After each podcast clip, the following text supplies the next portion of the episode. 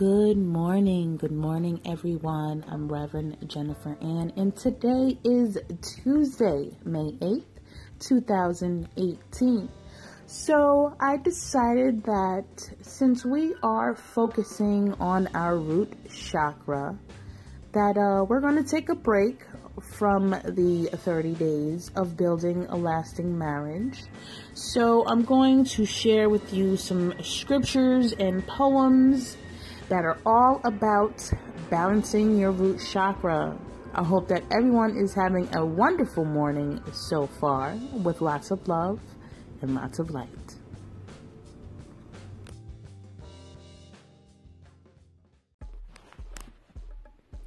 Red is the color of our life force, which represents the earth energy. The root chakra is located at the base of the spine, in front of the tailbone, and it influences our sense of survival. Matthew 6, verse 33 says, Seek first the kingdom of God and his righteousness and all these things shall be added to you.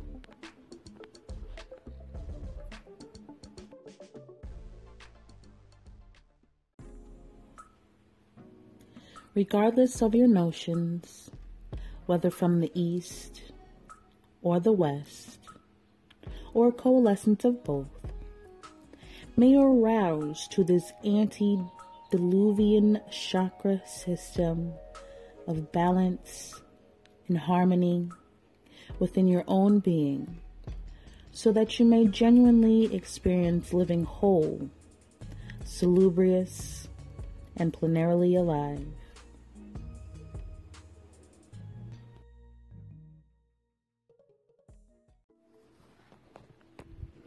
I have a poem here from allpoetry.com from Liz Arth Angel and it is called Root Chakra Energy. What I project onto you as you enter my intimate space. Watch out. You're judging me and will label me crazy. I will hide myself from you and never let you see, trapped forever and waiting to let myself free. It's your fault. You expect so much. I must protect myself, for if I expose the essence of bliss, I will trigger you and you will be pissed. I keep myself contained, a version of protection, although I know inside it is another way to die. I must break free from what is not true. You're not my family's values. I am stuck in a box, a window that's fogged with childhood memories. I want to wipe clean the root chakra energy. It really shows Shasta's mountain is strong. I must remain along the lines of witnessing so I don't get caught up in playing out the story like it was dress up. The heat of the sun is drying me out. Time to let go of the emotions throughout, to leave behind what's really real. I am sacred and very blessed to be here.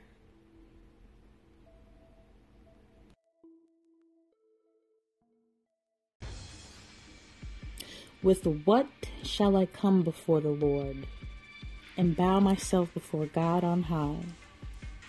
Shall I come before him with burnt offerings, with calves a year old?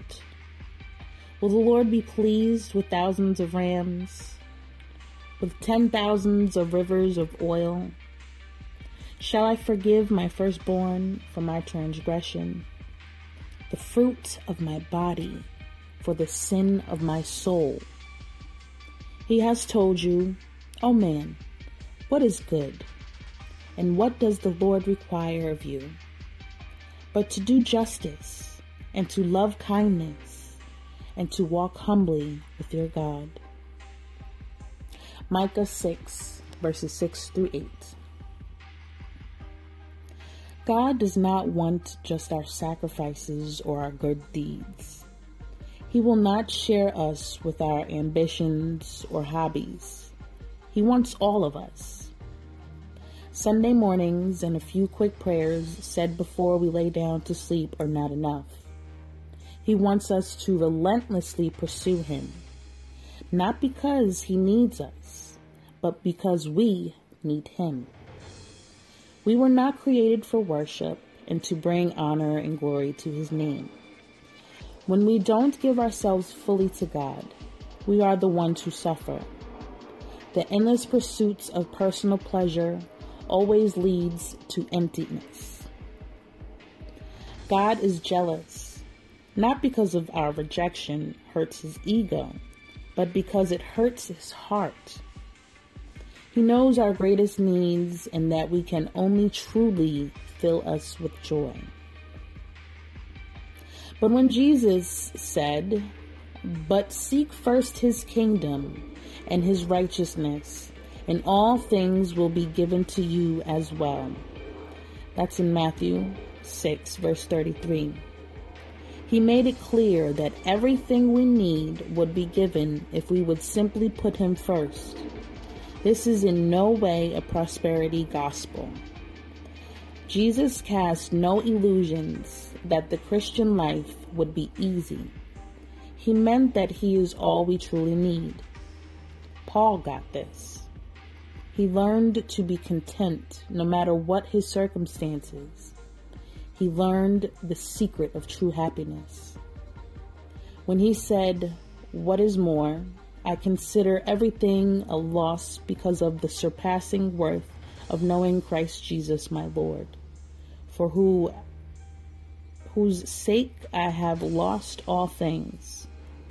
I consider them garbage that I may gain Christ.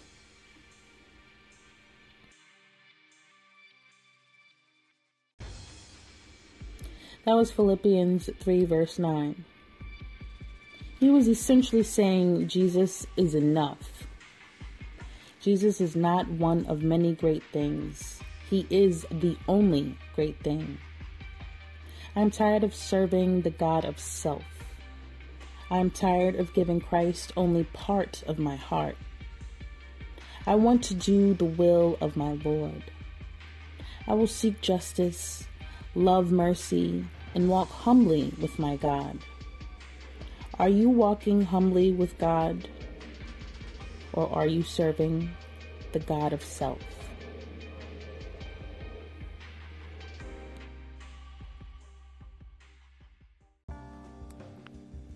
I hope that everyone enjoyed that devotional that I had for you today about the root chakra. And of course, as always, I have a playlist for you, and today's playlist is dedicated to getting your root chakra balanced and meditating on that. I hope that everyone enjoys the rest of their Tuesday with lots of love and lots of light. This is Reverend Jennifer Ann.